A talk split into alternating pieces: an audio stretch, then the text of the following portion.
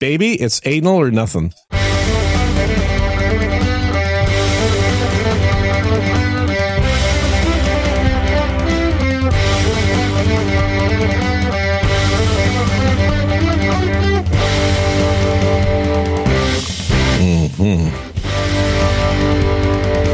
What's that all about? What's the mm-hmm while listening to that theme?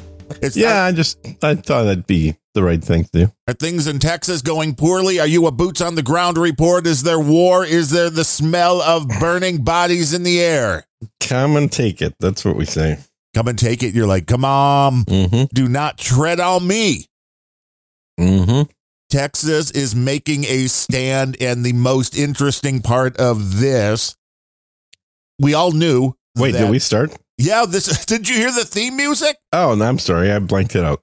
What are you doing? Have you been taking drugs? Did you need some drugs? No, I forgot to take my morning pills. Is your blood pressure okay? I don't know. You should check. Check your blood oxygen level. It could be need to? going down. Okay. We all knew that the Could state of. Texas was going to defy the federal government. I'm Darren Mhm. O'Neill. He's Gene.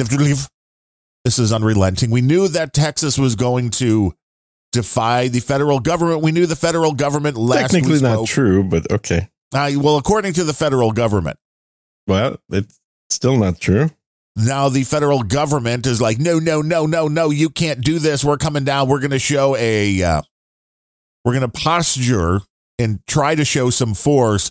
What I didn't expect was what, like 18 other states to be like 26. 26 now. Hell yeah, screw the federal government. We're with Texas. Oh Mhm. my God. Yep. That is, that was unexpected on, on this end. So it's very interesting to watch this with the backdrop of presidential election coming up within a Mhm. year where multiple states are trying to remove a guy from the ballot and Mhm. not so this is this is civil war moving closer and Oh, closer yeah. and closer Absolutely. so i mean what's going to happen next what are your predictions Predictions, huh? Uh, well, isn't that what we do here yeah, I guess. Um, so my predictions is that the rhetoric is going to keep getting cranked up. it's got to move beyond rhetoric though at some point i mean Well, that's the thing is if it does, it'll be like throwing a match into a, uh, you know, a fertilizer storage facility. yeah it's not going to be good There are a lot of people that are on the edge of doing things. Well, because they feel like they've been pushed to it. They feel like a Mhm. lot of them feel like their vote wasn't counted, that the last election was rigged Which it was. Yeah. in multiple ways. A lot of people still want to say, well, the voting machines were Yeah, compromised. But and that's the thing. It's like the election can be rigged and yet the president can be sworn into office. Like those are not mutually exclusive things. correct. So Biden can be the president, which I know some people are denying that he's the president, but he can have gotten there, much like John Kennedy, incidentally, through rigged voting. Right. Well, yes. And you can rig the election in multiple Mhm. different ways. I mean, we know Kennedy would have lost Nixon if it wasn't for the the fake votes uh, coming out of your hometown there. Well, it's beyond just fake votes. There was intimidation votes. Mhm. There was all sorts of the uh, the mob influence at that time was the mob, the union, the Same uh. Democrats, same old difference. Yep. yeah, yeah. Mhm. And uh, now a lot of people still keep pointing to the wrong thing, though. It's like you have to understand that anything that would have happened with the voting machines themselves hmm would have taken a lot of technical know-how and cover up and i really don't think there was anything massive in that reign uh, in that range where you got it was with things like the zuckerbucks where billions of dollars were spent to put boots on the ground to have people go oh did you get that mail-in ballot let us Mhm. help you fill them all out Right. Well, we make sure your vote counts. right hmm make sure your vote doesn't count hmm go with the zuckerbucks so there's Yep. that kind of set the fuse with January 6th, with a lot of people feeling like the federal government with Joe Biden at the helm hmm is messing with their lives. They're intentionally trying to ruin their lives. They're pushing for the no borders concept, which is not new. New. Oh, now all of a sudden I'm bouncing back. Don't play with audio during the show, Gene. Oh, I'm not. I'm, oh, oh, oh, oh, what happened? What All of a happened? sudden I'm bouncing back to myself. Jesus. What are you Don't doing? do that. Don't, do not do that. I'm not doing anything, man. You got to be just the uh, I'm gremlins. just. I'm trying to shut down the X feed. That's all. Shut it down. Shutting down the X. Yeah, shutting down the X, man. Got to shut down the X.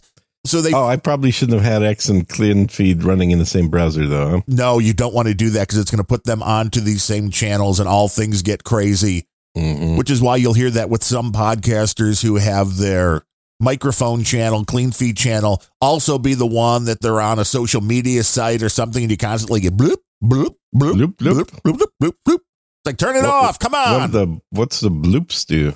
you got to be a professional. That's something coming in usually. That's a Mm. very important message coming in. It's like a pew pew. The pew pews. I got it. So they feel like Joe Biden and the federal government are pushing for a no borders, no new world order concept, which seems Mhm. to be fairly accurate. I mean, if somebody can disprove that, feel free to try. Mhm. But all of these things are going down.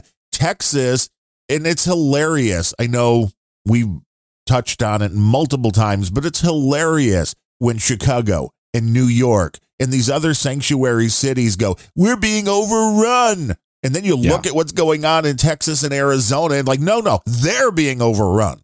Right.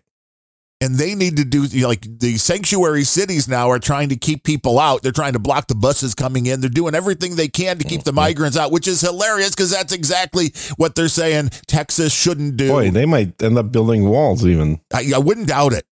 hmm Although once Chicago's behind a wall, we don't let anybody out. That's that's probably true. You just yeah, this you're you're walling yourself in. You're Uh-huh. too dumb to realize it. And I don't believe that it's going to have enough traction to really matter. hmm But there are more news stories popping up all the time right here in Chiraq, which we are right outside of I am. But I get all the Chicago news, and there have been multiple stories of black organizations within Chicago, like, you know what? Screw the Democrats. They are not doing anything for us. This Mhm. migrant crisis is taking money out of our pockets, it's taking food off of our family's table. They are not helping people that have been homeless here in Chicago Yep. for years, and people are showing up yesterday and getting housing and money. And it doesn't make sense. They are totally. And that's angering people Yeah. that already live here. Like, hey, you know what? It's not a racist, it's not a horrible thing to say, hey, let's take care of our own first. Let's take care of our house, and then hmm we can open it up. Once everything is great here, then you can open up the border and start bringing more people in. Once everything's great here and you've built some condos and Or not. apartments and be like, come on in if you want more people to come in. Yeah, but which we don't. Oh, well, see, that's the, uh, what they're using is, you know, well, and it's it's so elitist with the Democrats. Who, which one was it a few years ago? Like, well, who's going to clean the toilets then? Oh yeah, yeah. They need to. Well, I'll tell you what. It ain't the single white men in their mid twenties that are coming over. That's not No. who's going to clean the toilets. No, no, this is an army that's coming over. Yeah. We talked about the uh, guy that was interviewed, the Iranian at the border, and he's like, uh, I made my journey and I can tell you what I saw. And it Mhm. was mainly, while there are some families and women coming in, it's overall dominated by military age men. A lot, he said, from China. Yep, a lot of China, a lot from the Middle East, a lot from Africa, like actual African Africans. And then you ask the question the next time one of these, you know, 9 11 type events happens, which side are all these people Oh, in, our, I don't in think your that's country a- on? I don't think that's going to happen. But here's what will happen: rape and murder will start going up significantly in the next five years, and it's going to get blamed on the next president. And that is uh, something that has been talked about quite a lot on No Agenda, which is the concept of okay, we kind of think as the Democrats, as the the crazy leftists that operate in the shadows. We believe that Donald Trump is probably going to win. So let's set him up to have the worst time possible. Mm-hmm. And it seems like a crazy conspiracy theory until you really look at what's been going on in the world. And it doesn't seem that far fetched then. Yep. That we can do whatever we can to make it's like, okay, you're going to win. You want to come into this? Okay. We're going to make sure the economy's gone. You have so many people. You are going to look like a horrible person. Mm-hmm.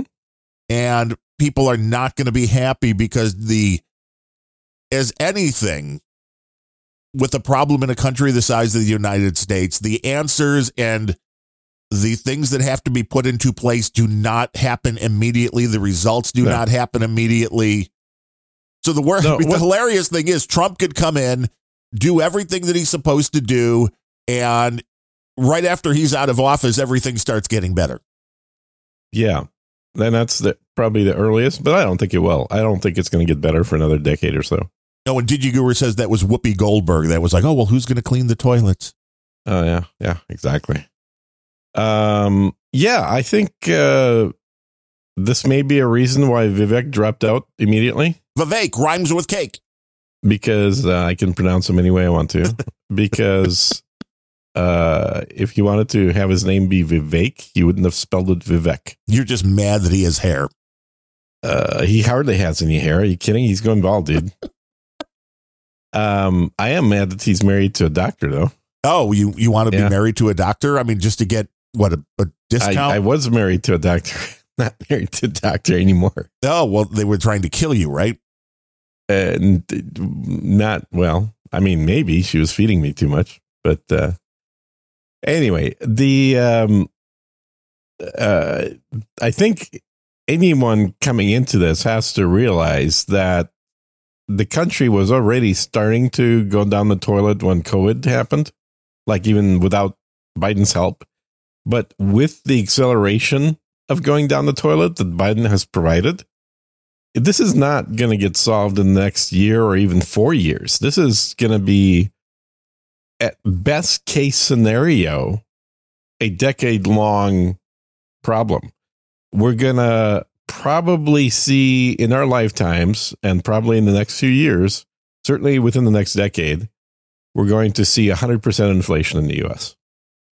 Well, We're that's getting to see, towards like Weimar Republic kind of thing. uh, Italy, uh, a lot of Latin American countries, Germany post World War One. Uh, yeah, and uh, I, you know, people might be thinking, "Yeah, you're crazy." Well, uh, you know, you've already seen the price of eggs go up about four hundred percent. You still think I'm crazy? They went up, then they went down a little bit, then they went back up. Well, they're up right now. You can't get them for under four bucks uh, a dozen here. You know, Well, I just bought a two dozen pack for uh, I think it was four oh nine. Yeah, you're getting Chinese eggs. Oh well, those are the best. That's why they taste a lot like Yeah, uh, there's a, the, the lead is what makes them taste better. Oh, well, you know, but you do. You need those essential Mhm. minerals to keep your system going. Mm-hmm. exactly. Yeah. So I think we we're gonna hit uh, hundred percent inflation at some point. Now it may be you know short lived. It may only happen for a year or so, but uh, you know forty percent inflation is going to be very routine for the next decade. Well, we were well. Uh, Because, and I'll tell you why. Uh, because uh, it's not just doom and gloom prediction. This is literally the only way to get out of the deficit that we have. You can't do this without inflation Well, yeah, because what the money that 34 we already borrowed, yeah, the, the quadrillion dollars that we borrowed is on a fixed interest payment. So the only way to get out of that debt is to make the money worthless, to have hyperinflation, so that what you're paying back is worth compared to gold, compared to other things, a lot less than what you borrowed. Uh, and this is a normal thing that uh, you know economists recommend is during periods of low interest rates borrow money and then do things to increase the inflation because then you're going to be borrowing money with a negative interest rate which effectively means you're getting paid to borrow money so this is going to happen in the US this we're well on our way towards it right now with a 20% inflation. And by the way, anybody who hasn't yet, and I can't imagine anyone who's listening to us hasn't, but go to Shadow Stats, do a Google search for Shadow Stats, go to that website. They have the charts of inflation and unemployment rates based on the formulas which the government used back in the 80s and 90s. And so you can see what the actual rates are because what's happened between now and, and the 90s is the government keeps changing what's included in the formula. Like eggs are right. no longer part of the calculation of the consumer price index because eggs have gone up too much and they don't want to make it look like inflation is too crazy. So they just remove those and only keep things that don't go up significantly in price. Like, for example, uh, home computers. They keep getting cheaper, not more expensive. So those can be calculated, uh, can be used in calculation of inflation and show that there's very little inflation. So, but if you use the exact same formula that you used back in the um, uh, in the what I say 80s and 90s, then it's the same formula no matter what. And and looking at that formula, what we have today is worse than Jimmy Carter's inflation that we had in the late 70s. Yeah, they're changing the algorithms. Basically, is what they've got going on, and the number is uh, since Joe Biden took office, the essentials, things you need to buy, you know, mainly groceries and stuff like that, but the essentials of life up 17 to 20%, which you will notice that fairly quickly. That's not a small jump. So if you were per paying, year, if you were paying a hundred bucks every week at the grocery store when Joe Biden took office, you're now mm-hmm. spending about 120 bucks a week. That's not true. Um, it's actually almost 20% per year.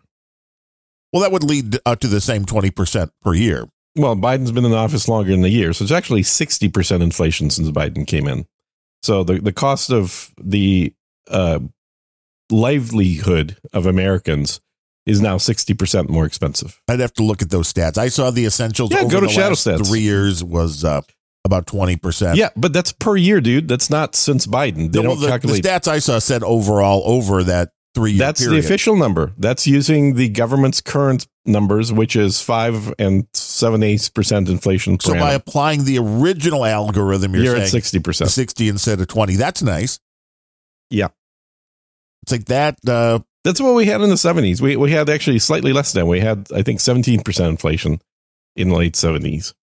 Well, and people were have, outraged. We didn't have gas. People were lining up to get five gallons of gas at a time. Gas for the first time rose to a dollar a gallon at the end of the 1970s. Those halcyon days. And then it fell back down to, uh, I think the cheapest I remember in the 80s was 63 cents.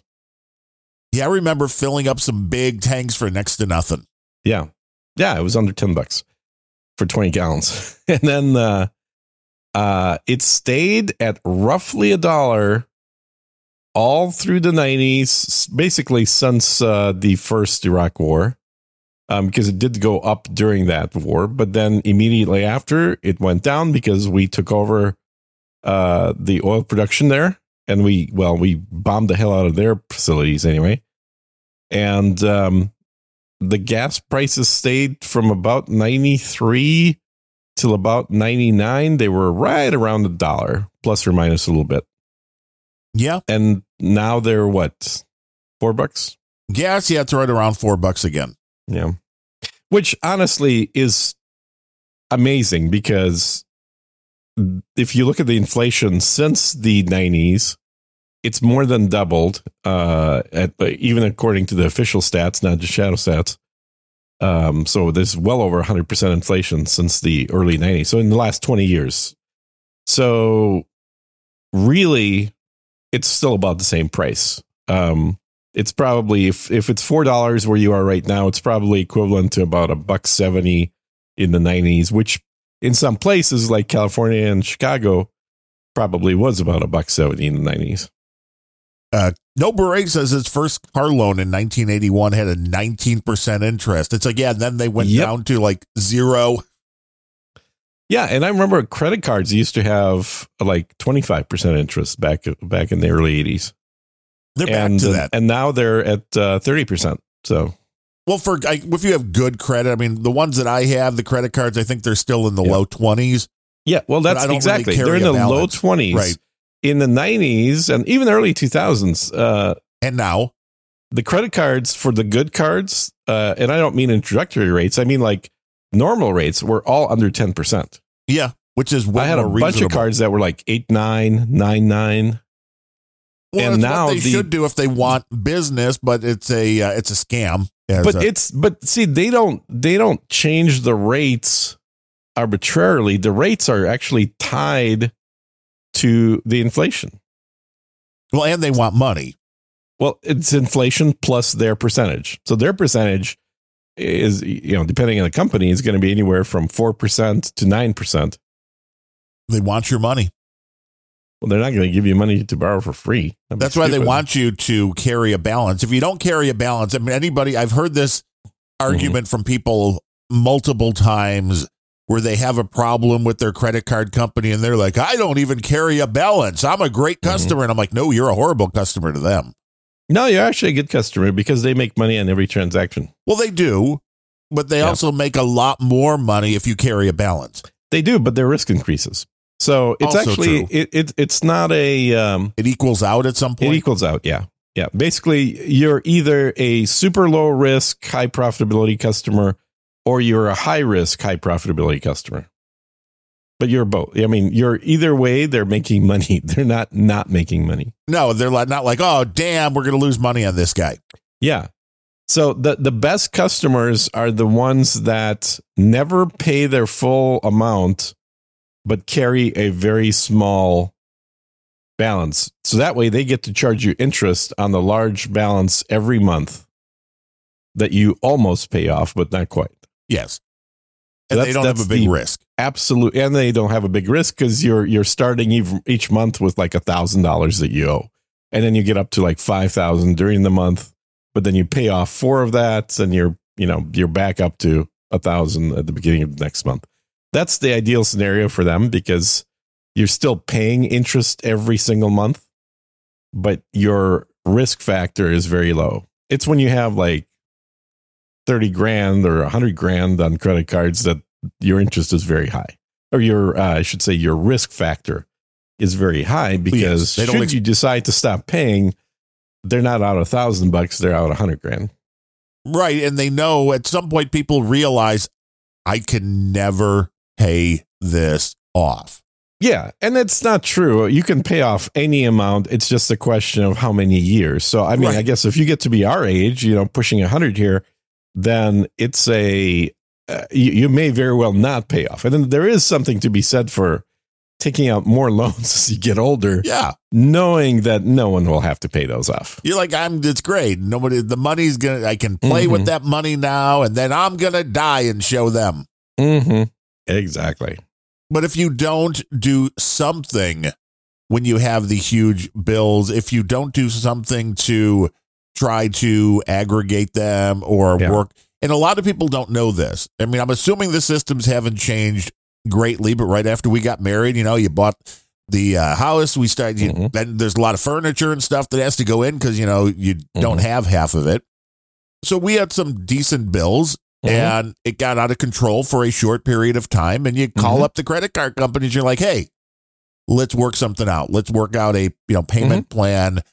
And if you don't do that, if you just keep trying and trying to keep paying yourself out at 25%, Yeah. you may never do it. But here's the funny thing like you said, it's risk and reward with the credit card company. So they're Yeah. willing to give you a lower interest rate. I mean, they may lock the card and say you can't use it anymore. Right. Exactly. Exactly. But they can lock in like a lower rate or something for you as long as you're making payments on time. Right. The other, if we're looking at advice for paying off bills, the other piece of advice I would definitely say is uh, pay off, focus on paying off one card at a time.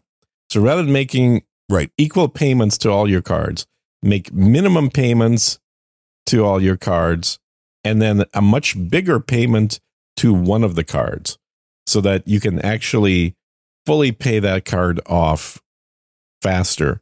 And the reason for that, there's two of them. One is should a uh, unforeseen bad event happen and all of a sudden you can't make payments. The more cards that you have that you don't make a payment on, the more dings it's going to be on your credit report. So if you have, let's say, 10 cards and you don't make a payment to all 10 of them because you didn't have the money, you're going to get in one month 10 missed payment uh, dings on your credit report, uh, which will drop your credit rating by several hundred points if you get 10 dings all in one month. Yeah, it's a bad sign. I mean, you're you probably just will not be able to get any more cards after that for years. However, if you have uh you know, two cards or maybe even three cards, ideally one card, but you have two or three cards that you miss that on, well that's only two or three dings on your credit report. So, always try to pay off cards one at a time which will reduce over time the number of cards that you have with outstanding balances. And the easy way to do that is, you know, the one that gives you the lowest interest rate, you pay the slowest. The one that has the highest interest rate, you pay off first. Which but ideally, sense.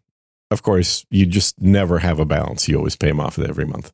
Not everyone can always do that. And I know a lot of people during Christmas, especially, even if you try to do that, um, you know, you realize you're you overspent and you don't have the money to pay it off. But try and get back on the bandwagon as quickly as possible into the new year. right? Because there's always going to be un, you know, foreseen Yeah. things come up. You know, if you need a root canal out of nowhere, Yeah. then that's three grand that you're like, oh, exactly. now what? Got to yeah, got to put it on something. And a dentist's not going to be in the business of giving you credit. No, usually that would be Um, very like, no. Like I'm I'm got a uh, appointment with my heart doc today. Not nothing's wrong, but just proactively. Well, you don't think anything's wrong until you well, get there. I yeah, until I get there exactly. you don't think anything's wrong until you show up, and then next thing they're like, "Oh my god, you're screwed." They're like, gee, do you, do you feel Uh, okay? Yeah, are you are you okay? Um, Yeah, why?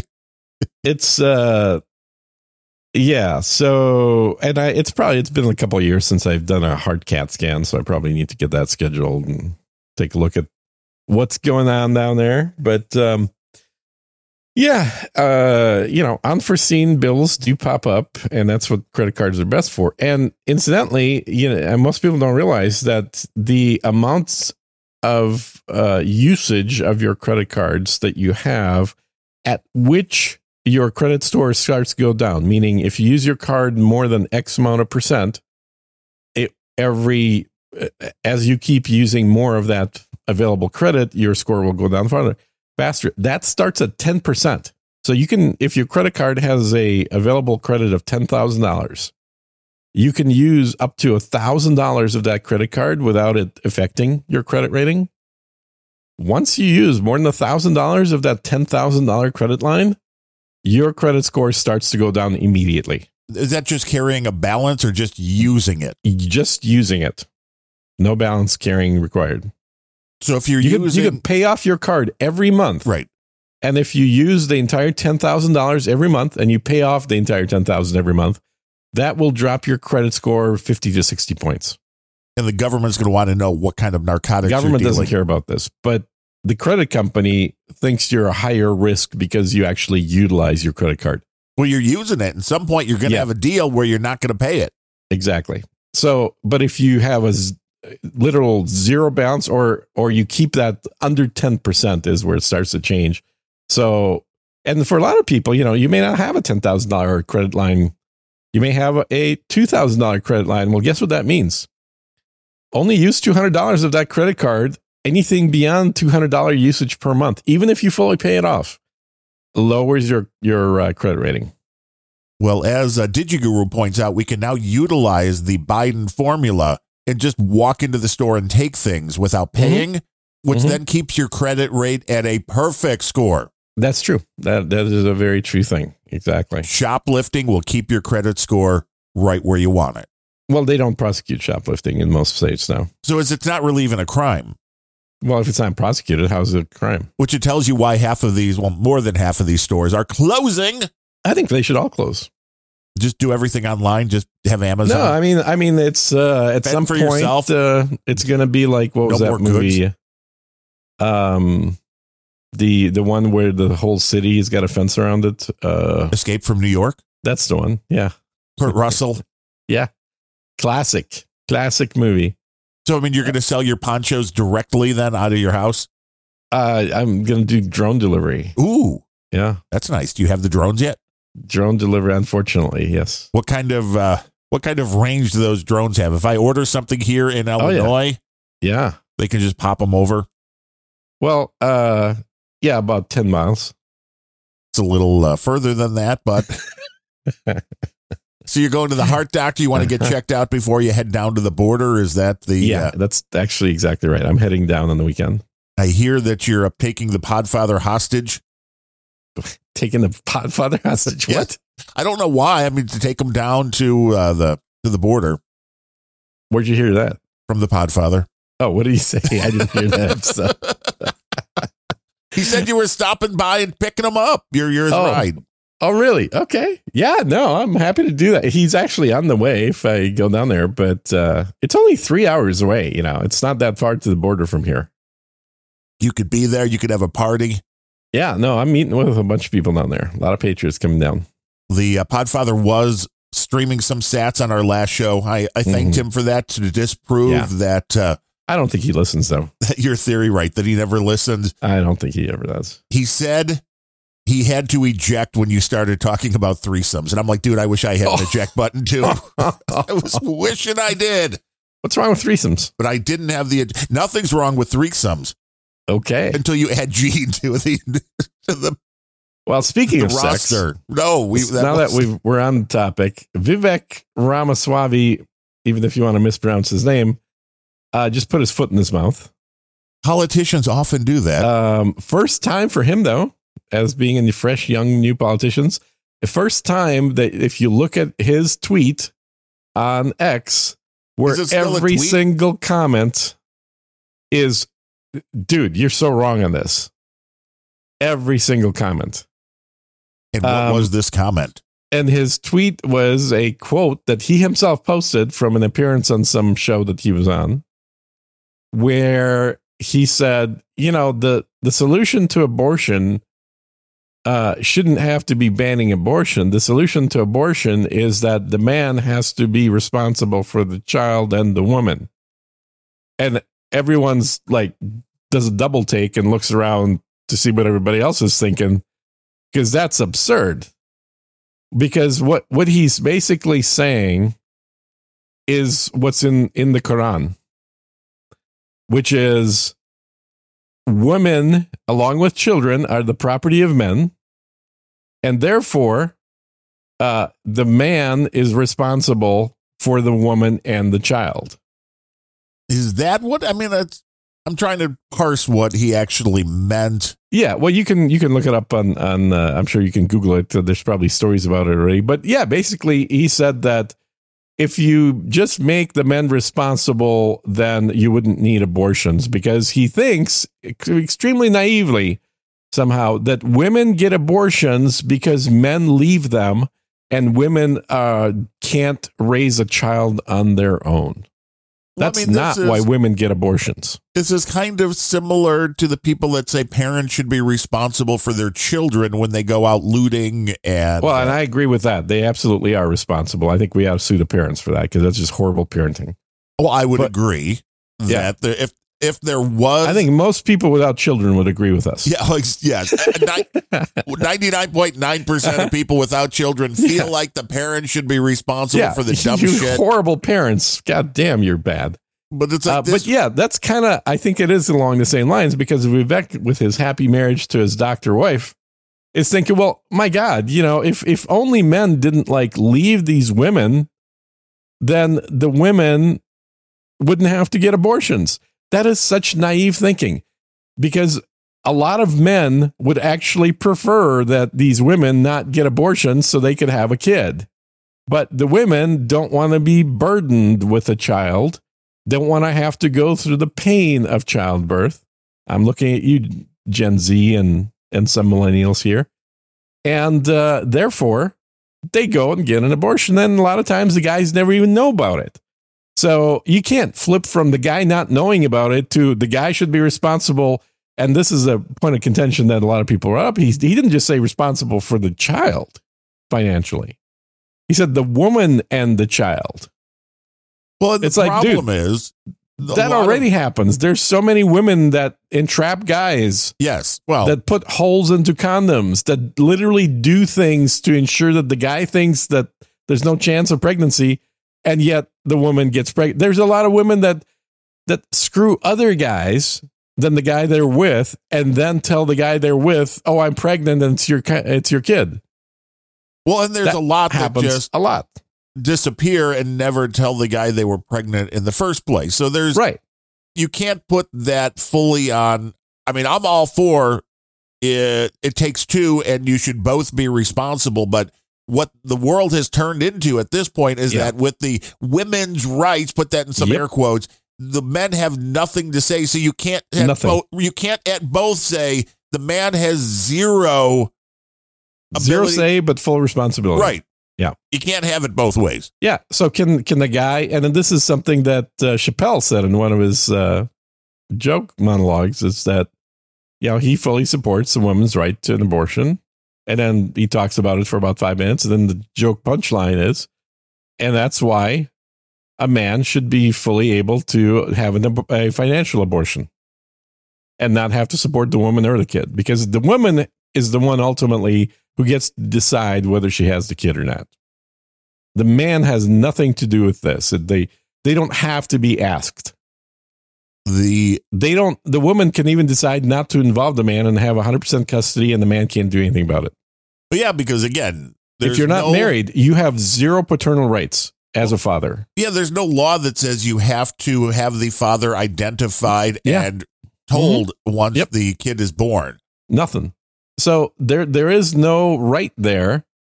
So the man ought to be able to have a financial abortion. Say, well, you know, if you want the kid, then you could. Uh, it's, it's on you know. Yeah, here's it's fully what your choice and it's fully your responsibility. Vivek says codify sexual responsibility for men into the law. If a woman carries a child to term, Mm-hmm. she can automatically make the man fully responsible both for herself and the Yeah. child if confirmed What the hell test. kind of stupid, moronic idea is that? I mean, that shows the gullibility of a guy who's basically been laid once. well, let, let me rephrase. One woman. He was a virgin until he got married and and to his doctor wife. They had sex twice because they have two kids. And that's it. That's that's his rationale here. It's like, dude, Well, we You- already have laws that the man is financially responsible for the child. yes. That is already in existence. Now, it's not usually a hundred percent, Mhm. but uh, that is in the laws. Yeah. I mean, what he says makes sense a hundred years ago. When Well, it's when the place of a woman was in the home, she didn't work, she was a, a caregiver to the child and a caregiver to the husband. well, it would lead to the greatest scam in the world, which is a woman telling a guy, Yeah. "No, I'm on birth control. No, I can't it get pregnant." literally I literally tweeted that earlier today. And if she gets pregnant by the guy, now all of Uh-huh. a sudden, the Uh-huh. rest of her life, as long as she keeps the child, is the responsibility of the guy. Eh, well, for knocked her 18 up. years anyway. Yeah. right? Certainly. I mean, it's a hell of a long time That's a for hell of a someone free that ride. had- you had a one night stand with, right? Uh huh. And you can say, well, but that'll get rid of the one night stands. Okay, so you want to use law to affect morality of people. They do, yes. Oh, come on, Gene. This is why Mm. they're raising fucking taxes on sugary drinks. Yeah, exactly. So how's that different from Democrats? No, it's not. it's It's, not. exact No, same shit with as the that. Democrats. And and furthermore, I mean, my counter argument to this, and I, you know, posted this on, on X as well, It's like, okay, so basically what you're gonna promote if you do this is that young men engage in more masturbation because it's safer and it's not gonna cost you 18 years of loss of income. Well, this is what's being pushed already. Homosexuality because it's safer and it's not going to cost you 18 years already of loss what's of income. happening. Don't forget trans, because then you can't have a Yeah, kid. yeah, you can't have a kid. Castration, Yeah. Aka trans, so you can't have a kid. And then for the men that still want to have sex with women, baby, it's anal or nothing. because I don't trust you for 18 years of payment. So if you truly love me, it's only going to have, we're only going to have anal sex. See, now again, if Adam Curry was listening, he's like, uh, I'm out of here. Probably. I mean, Baby, you know, it's anal or nothing. That was the line that's going to have to open You- the show. that that's fine. That's fine. Use it to open the show. And I, again, I'm going like to I'm going to use it as unin- my ringtone. What do you mean just for the show? This is- anal or nothing. yeah. Unintended consequences of do-gooder politics. That's what this is. This is this is giving people way too much credit for morality, and by people I mean women. There, there's no way in hell that you can do this without first getting people to change their behavior through churches, through religion, through morality outside of politics, not by codifying morality into law, but by getting people to act differently. And guess what happens when that is the case? When people act differently, you don't need a law that says the man's responsible for 18 years if a woman decides to carry a kid out, uh, you know, through uh, birth, whether the man knows about it or not. Because the way it's phrased by him, it is 100% the decision of the woman what happens to the kid. Yes. It's all on her. The man may literally be a one night stand that she never talked about until he starts receiving invoices in the mail saying, by the way, you need to pay me half your salary because I'm now uh, with child. well, it weaponizes sex only for women. Yes. Yes. Not a good idea. Not a good idea at all. Not a good idea. So it's the first genuinely bad idea that I've heard from Vivek. And I'm sure it won't be the last. Um, and I still think on average, he's way better in terms of libertarian thought than Trump is. Um, you know, certainly better than all the other candidates, but but better than Trump because Trump doesn't talk about solutions to anything. Trump is all about rah rah. He's a great cheerleader. He's like, ah, the greatest country in the world. We got to bring bring it back. It's like, yes, and how? Right. Because let's look at your first term. What exactly was achieved during Trump's first term to make America the greatest country in the world? The economy was pretty good. The- not any. Well, the economy uh, was better than Biden. That's Yes. not hard to be that, but it sure as hell wasn't as good as it was during Clinton years. it was better than he had taken from Barack and Joe. So it was going in the right direction. He did bring back a lot more of American energy Hey, independence. by 16, by 2016, the economy had fully recovered from the 2010 uh, financial disaster. So there, the economy was not really any worse in the last year of Obama than it was during the first two years of Trump. but by the bringing business back into the United States, he did bring more energy independence. Yeah, yeah. He Energy did- independence is a good thing. I agree with that. He did have the unemployment rates between blacks and Hispanics, as well as everybody else, at an all time high. The employment rate, I don't know if that, did Yeah, it's the opposite of unemployment. Yeah. Right. The employment rate all time high, unemployment Mhm. rate all time low.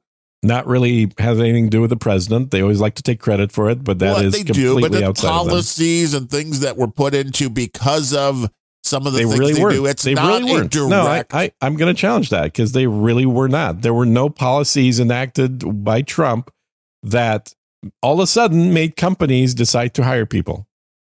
The hiring that was happening was uh, a continuation of the recovery from 2010 to where the unemployment rate kept going down because more people were spending money and more people were buying things. That's what drives American economy. Well, they also did do some things with the taxes to bring companies back because companies were leaving at a very quick rate, and rightfully so. Because I mean, you know, you sell on Amazon. If all of a sudden you Mhm. could put your company in, uh, you know, Ireland or Panama Yeah. and not have to pay the same amount of taxes as you do here, Mhm. then if you can make more money doing that, you will. Which is why it's having the uh, the ability to understand that there is a limit to the amount you can tax people because if there's a better deal that they could go to then you have to compete with that. You can't just be like, nope, if you want to do business in Illinois, you have to give us 50% of everything you make. And then I'll be like, well, I'll just go 14 feet over here to Indiana.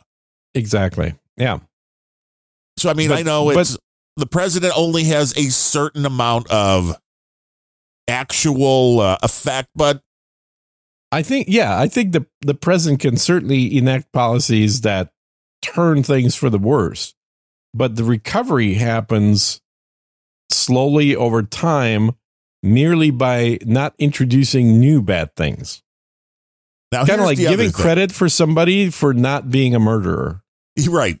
I oh well, things were great under this guy because he didn't murder anyone. Well, I want to make. Vivek's plan even better because it seems the bottom line of what he wants to accomplish here Mhm.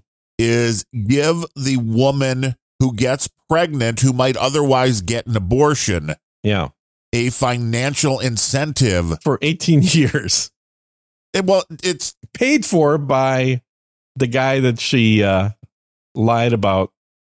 but let's just forget about the 18 year. Let's just say it's a financial incentive. Yeah.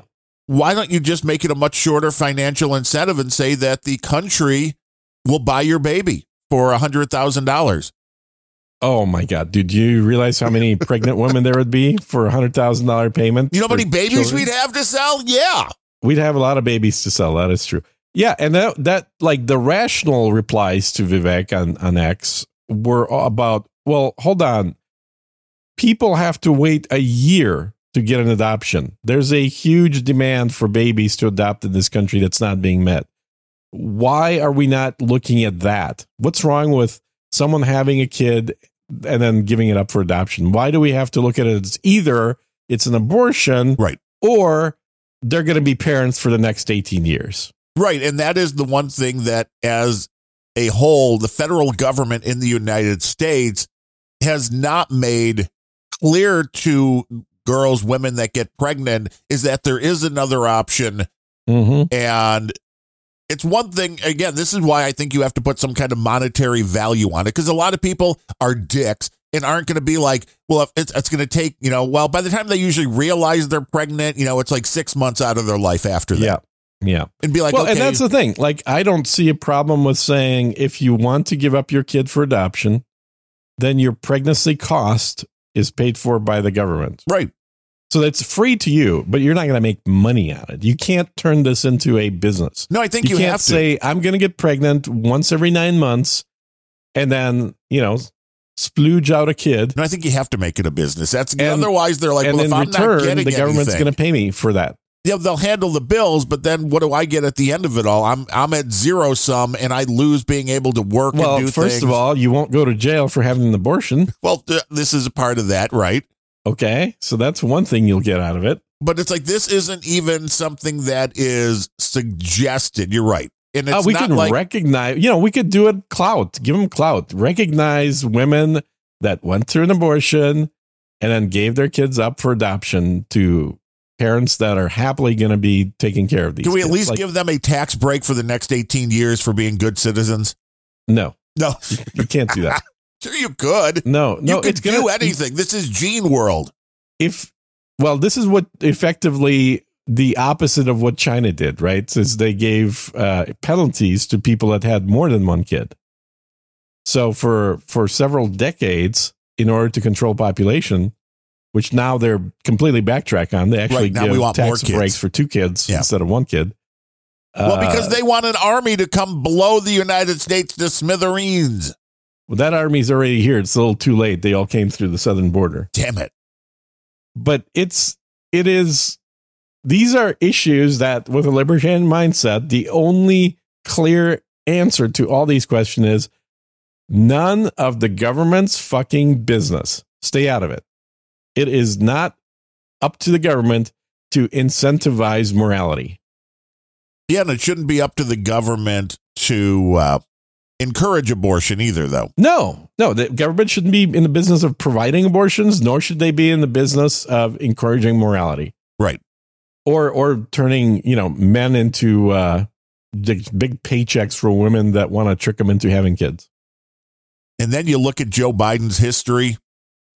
Our buddy Bill Mhm. O'Reilly brought a bunch of quotes and clips from him at one point where uh, he's had a complete 180 on the abortion issue, which he's had a 180 on a lot of issues there's Yes. videos of him talking about the border and how Right. it's critical to protect the border because unions back then didn't want the competition it is amazing to see the kind of change that has happened with this guy. And at this point, though, I think it's all that Well, he is nothing more Haven't than you a heard? puppet.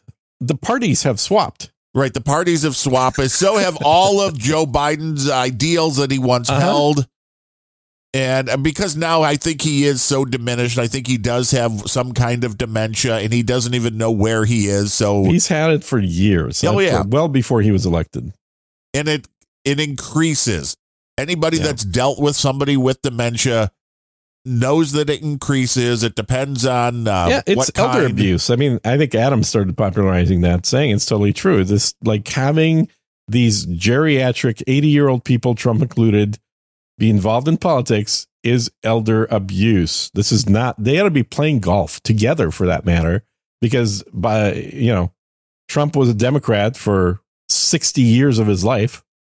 Yeah, Uh, until they turned on him. yeah, literally, and then uh, decided that he's going to become a uh, a Republican because he didn't care what party he runs for. He just wanted to uh, to be in there. but it's terrifying to me.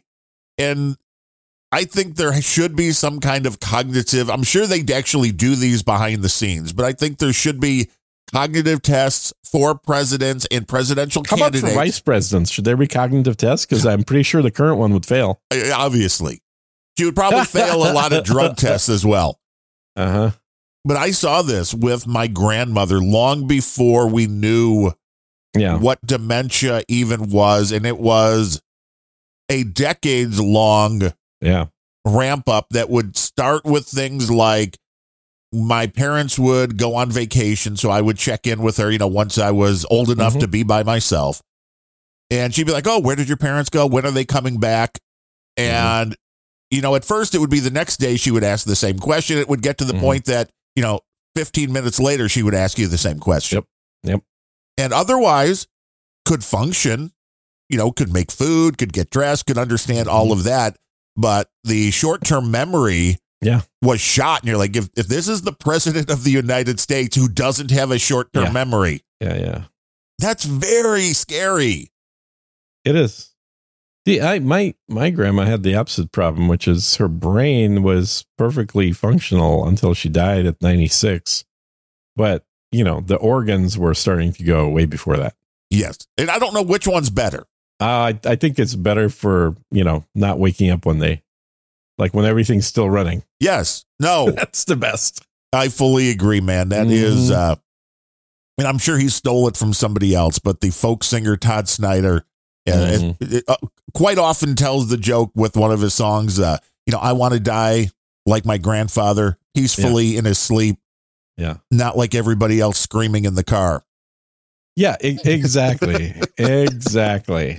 And I mean the best version of that, not counting on it obviously, is is to have the last moment of your life be spent, you know, engaged in uh, a little raunchy behavior. Oh, right. You want to go on top or bottom. That would be that would be the ideal, but if you can't have that happen, at least in your sleep.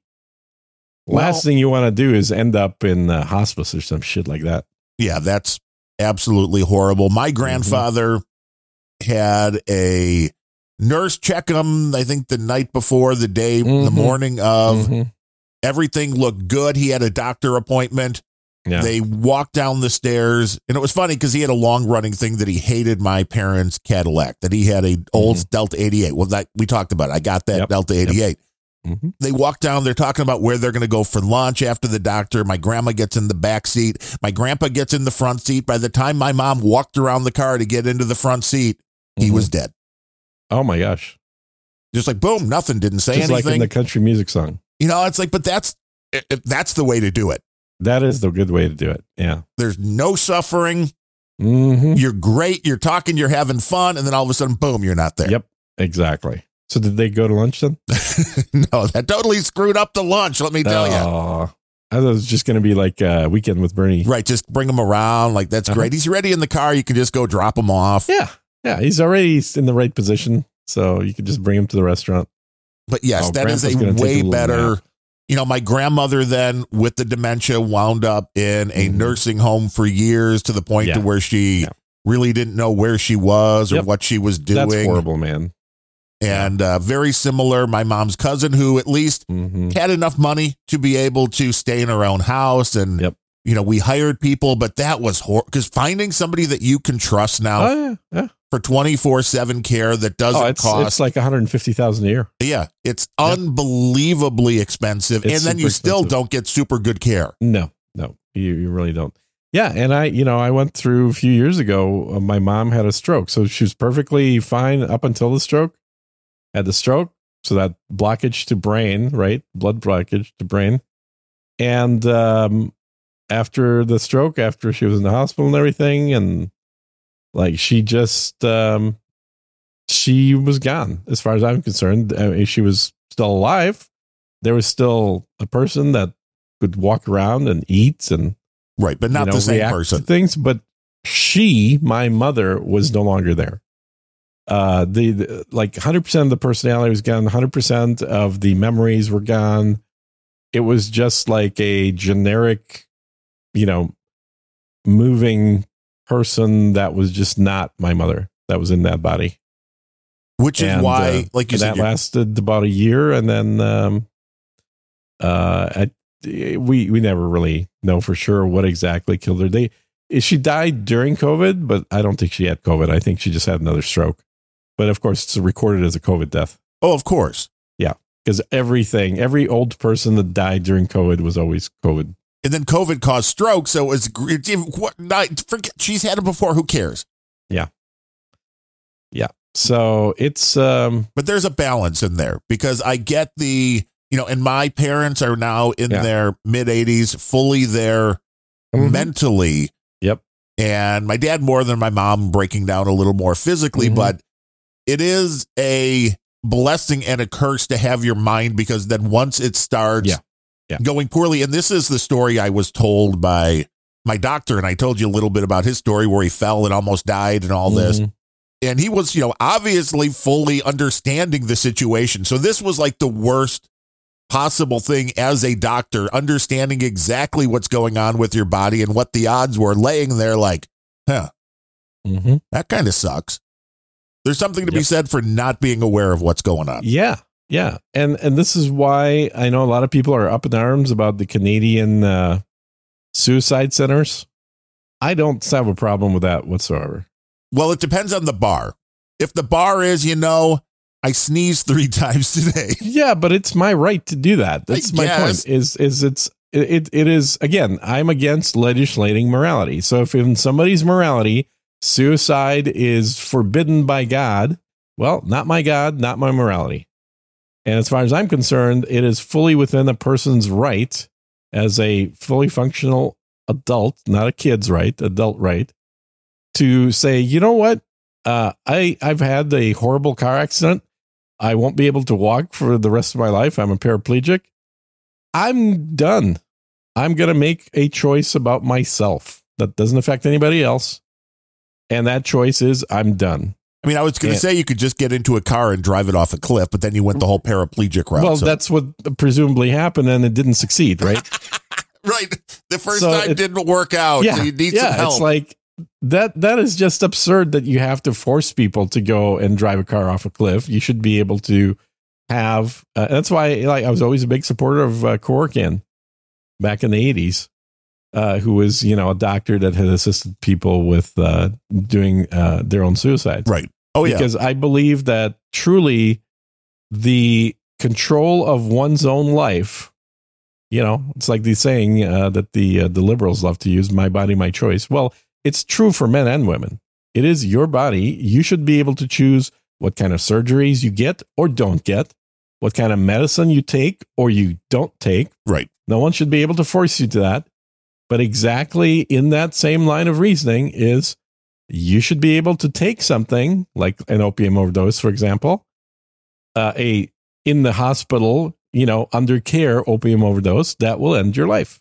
Yeah. It's your life. It's not anybody else's life. No, I'm with you. I mean, if but if somebody walks in that's a healthy 25 year old and is Yeah. just depressed, then I'm going to try to convince you that maybe you could get some other help. But when you have things like terminal illnesses that are horrific and Yeah. painful, and every day is worse than the last, then yeah, Mhm. I fully understand that. And I'm not But- somebody that's going to be like, but I also well, don't no, have a problem with the uh, the twenty year old either, and I'll I'll tell you why. Because historically, um, you know, if you if you accept the idea that people didn't get invented by God six thousand years ago, but we've been here for millions of years, uh, and evolved from uh, slightly less intelligent species.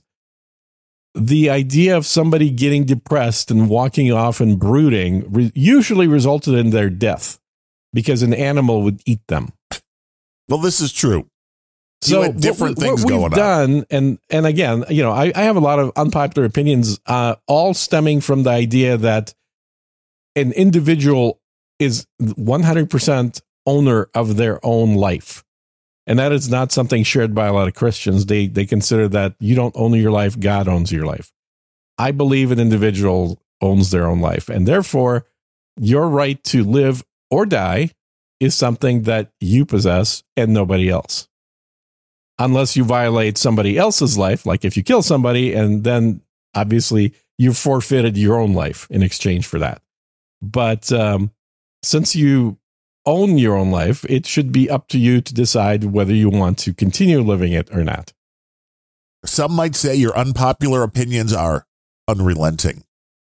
Ooh, nice. Ooh, nice segue there. We are a value for value show, you know. Oh, did we get any money? Today we are once again sponsored by Dale from the land down under. Oh my gosh. Hey, Dale. He's the only guy that wants to keep us going. I know, right?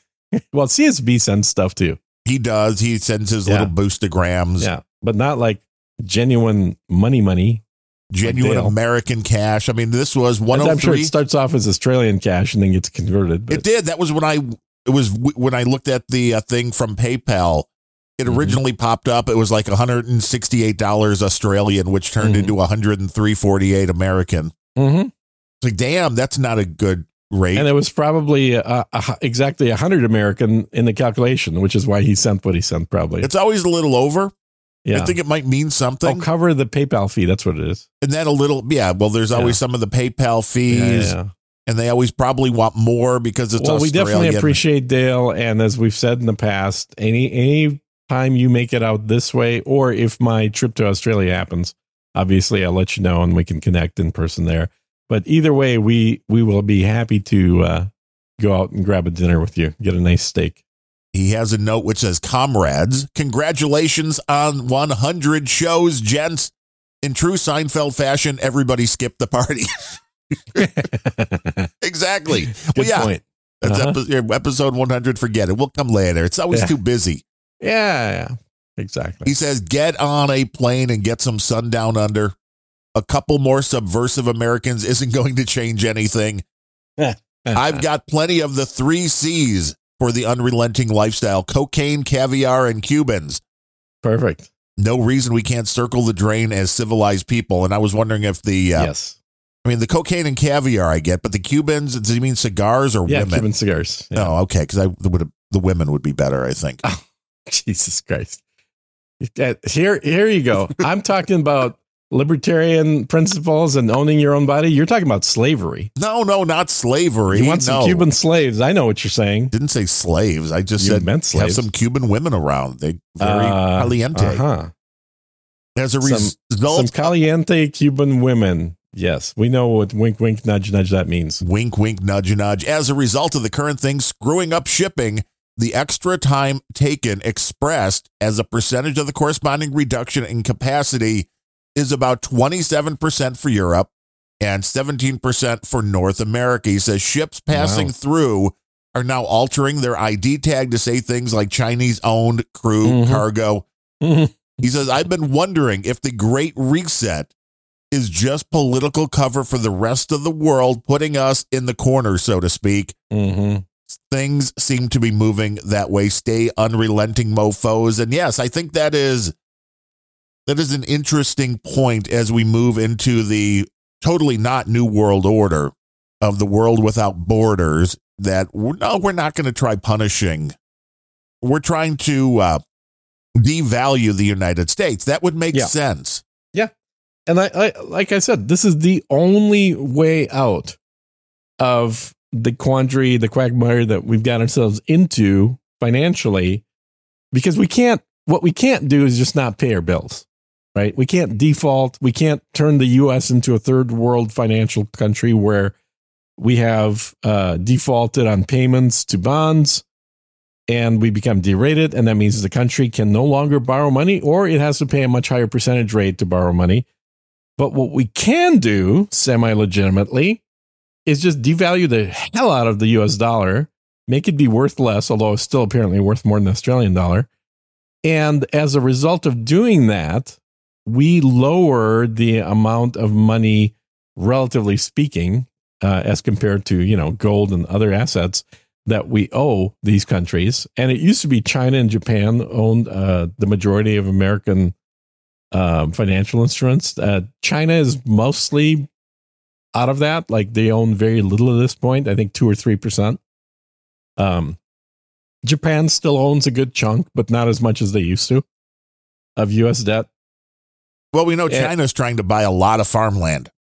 Well, but that's not debt. No. no, they they used to buy bonds, American bonds, right? So official government instruments uh, of uh, uh, what do you call it? Uh, it's just the new takeover financial well they they it's always been this is what we've done as america you know how many military bases the us has lots like i think it's around 170 because 170 everybody bases on other countries land. They love the united states. They want us to be there. Well i'll tell you what they do love is the payments they're getting for leasing those. Yeah. True. i mean some of them no longer like those payments but and i think we're going to start seeing a uh, it's going to be described as a a planned reduction of American overseas base operations to save money. But what it's really going to be a cover for is other countries saying, yeah, you know, that 10 year lease that you had, well, that expired three years ago, and we're not going to continue that. So you have to pack up your shit and leave, just like you did out of Afghanistan. Got to and go. we're going to start seeing that in a lot of places, I think. Just looking here at the uh, the national debt by president, and it's like, oh my god, mm-hmm.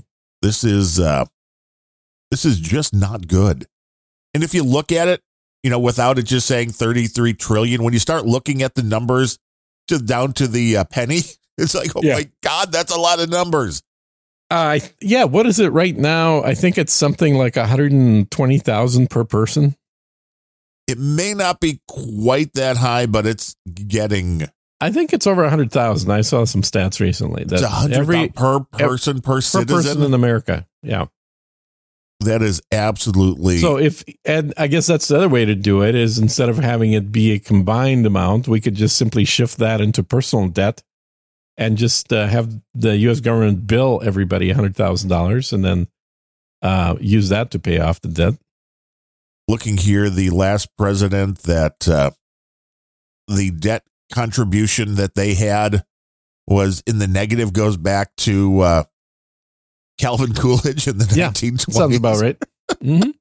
He gets a bad rep, but he was actually not a bad president. It's like, damn.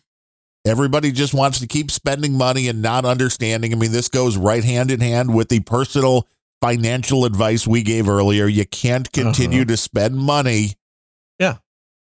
if and that's what the Fed is. You know, the, the Fed popped up uh, a little before Coolidge, but uh, the the whole point of the Fed is it's well, we got to have a bank that's big enough that they can loan money to the whole country.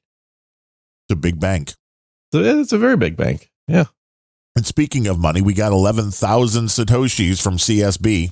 Oh, there we go. About four and a half dollars, I think, is where he yeah. likes to be. Sounds right. Howdy, comrades, Gene and Darren. Everybody knows you say howdy, comrades at the start of these. Attention, yeah. all listeners. Well, no, you would mean you want to talk to all of the comrades, CSB. Yeah, exactly, CSB. Comrades, if you're in the moon, if you're in the moon, if you're in the mood for some delightful cartoons, make sure to follow CSB on X, formerly known as Twitter. They know that. Mm-hmm. That's just three simple letters to remember, CSB. And don't forget to check out his blogo at mm-hmm. www.csb.lol for even more fun content. Trust me, you won't regret it. Yo, mm-hmm. CSB. Yeah, I looked through CSB's uh, Twitter feed couple days ago. He's Xing it. Uh, yeah, he's X feed. And um, the, he posts definitely the best of his cartoon work on X. So if you want to uh, see the the funniest uh, memes and the best artwork, I would definitely sub to him on on X.com. Have fun at CSB. Mm-hmm. And then we And, had some, and I even give him ideas occasionally for uh, more cartoons, and sometimes he just mocks us. And that's fine too. The Podfather Adam Curry streaming some sats was a little 7,500 sats or so, but How's like I said, like twelve cents he had to get out before you uh, kept talking about threesomes. about sex. Yeah, Yeah, Mhm. Sir Noldus was streaming some sats. We appreciate everybody who helps support dude, he, the show. he show. even met one of the girls that I that I had in the threesome. So I don't know what he's complaining about. Maybe that's why the mental image just had him running from the listening pleasure of Uh-huh, Unrelenting. Uh huh. Yeah. Just go to unrelenting.show. All the information is there. If you would like to help support us, we are value for value, which means if you got a laugh, if you got any value, if you got some good financial advice, we don't give it. But if you got No. some anyway, Or medical advice. we don't give that either. advice. You don't give that either. Then uh, you put a number on that, go to unrelenting.show and uh, help us keep helping you. I mean- yeah, I mean, we're really, you know, we always say we're just like Seinfeld. We're a podcast about nothing and everything. We are your concierge to the world. Yeah, we quetch so you don't have to. Exactly. We can help you out. If you have some questions, we've got answers. Yeah, except for any advice. Yeah, we don't have advice. We have answers, We have answers, but we do no- not have any no advice. advice whatsoever. Exactly. I mean, we may need bail money for Gene Well, and, and, and, uh, yeah, the next, border. I was going to say, the next show may be coming from a, a headset and a laptop uh, on the border. that would be even better. Because, um, yeah, I may be down there. That would be interesting. A boots on the ground. Mm-hmm. Of course, I mean they would be like Armani boots or something like that. They, Oh, they- whatever. You know, Whatever. you don't have a nice like. Crocs, baby. I have Crocs. Oh, that's pure Texas. I want to see you in okay, Stetson hat, yeah, I got one of those. Adidas tracksuit, Got one of those. Crocs. That's what I want to see you down at the border. I totally can rock that. That would be a perfect look. Yes, I can totally rock that. People will be walking up to you and being like, "What's this?" Mm-hmm. Mm-hmm. We need to start selling unrelenting tracksuits that are totally uh, Adidas knockoffs, just with the unrelenting logo, or you know, make a Adidas like we're, logo. we're not doing knockoff Adidas, dude. I, that would be awesome, wouldn't it? Definitely not doing that. Can we just like get an Adidas and then like write no agenda? Or I'm sorry, I mean, we could unrelenting certainly with get a an Adidas tracksuit and then do a, uh, a thermal transfer to, that says unrelenting on it. oh, that's even better. Yeah, that's not cheap. Can we just It's to use, be over a hundred bucks for our cost. what if So I just a couple hundred bucks for people to buy. what if I just use a sharpie and write unrelenting under the Adidas part? That might, that might make it a much cheaper. Like it might cost us a hundred bucks, but it, it'll be twenty bucks to buy at Goodwill. That would be awesome. Well, that's it. We oh, we just know that's we need to buy used Adidas. That's yes, uh, use Goodwill Adidas with a with a sharpie that says unrelenting on it. yes. Okay, everybody that wants one of those, let us know in comments uh, on on whatever X or whatever the new Mastodon is that I'm not on. Oh, you're not on the Fedi, man. You want to? You no, get on I'm the done Fedi. with the Fedi. The Fedi, I've had all the Fedi experience over the last six years that I need. You can have an account at planetrage.social. I can have an account on a whole lot of systems that I don't need to have an account on. yeah, but at planetrage.social, you would help promote my other show, which would be even better. Well, here, CSB, why don't you do a donation to our show, next show, promoting Planet Rage? That, that'll work. That would be even better. And I noticed when uh, dude named Ben named Ben named Ben posted Mhm. your last show, Yeah. and he shortened it. It was GOB. I'm like, whoa, whoa, whoa, Oh, whoa, whoa, whoa. This seems like you uh, may be infringing. oh, I don't know, man. I mean, we have uh, GOB, uh, good old boys. That's us, you know. Uh huh. Just Yeah. like grumpy old Ben's. I don't know what that is. That, Oh, that's my old show. Right. Yeah, I'm- I, I vaguely recall doing that show. Yeah, for was, like a, 25 episodes. it was a yeah. wonderful show while it lasted. And it had a better time slot, if I remember right. Well, it was a little bit later in the day. Uh huh. Uh huh. I mean, do you like later in the day? I thought you liked earlier, so your voice. No, I mean, that- it had more listeners, is my point. do we ever have more listeners? The downloads on this show are still clicking along. rocking it. I Yeah. don't know if uh, Well, anyone's definitely on, listening. on GOB. I mean, good old boys. The downloads keep growing every month, which is a good sign. I had to log into Apple. I didn't have to, but I got the email from Apple. Oh yeah, the yearly email. Well, this one was a little different because Oh. It was partially now, and I know some people are not going to like this, although I know the technology is there. Like on Planet Rage, my buddy Larry that I do the show with Yeah. has never been good with us providing a transcript because we feel like that will just Mhm. make it easier for people to find bad thing, you know, and Mhm. try to cancel the show. Apple as part of their new podcasting 2.0, their whatever they call it, Mhm. is now going to be providing transcripts for everything. Really? Yes. So it's going to make it a little bit more of an interesting landscape. Even What if you already have a transcript? you can give them your transcript. Yes. Hmm. So if you don't have one though, Yeah. they are going to be doing it themselves, you know, as well, and I think you hit the nail on the head, though. I think the main reason for them doing it is so that they know what shows to cancel. yes, it's a lot easier to find the keywords Yeah, and things you're looking for.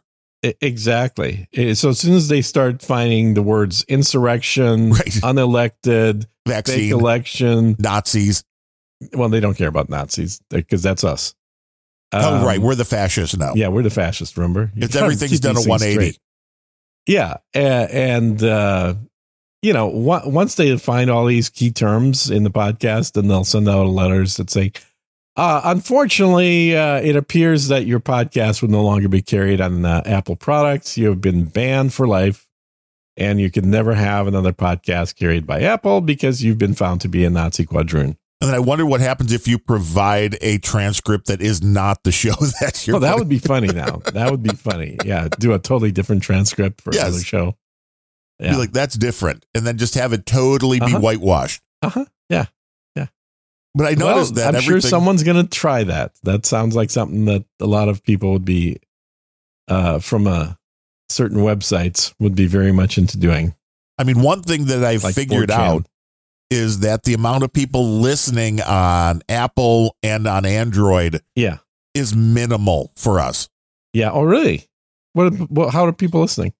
Normally, they are listening, obviously, on these new podcasting 2.0 things, because according, if you add the Apple and the Hmm. Android stuff together, it is maybe 10% of the total of what we get downloads.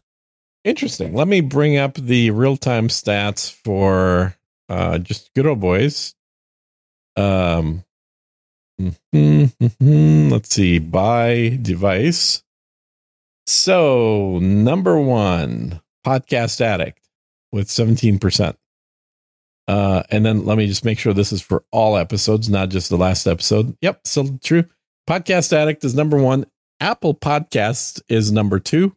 Fountain is number three. Overcast is number four. And Antenna Pod is number five. The device types are Apple iPhone, uh, overwhelmingly. That's your number one listening device? Yep. How many? Then- what was the percent on that?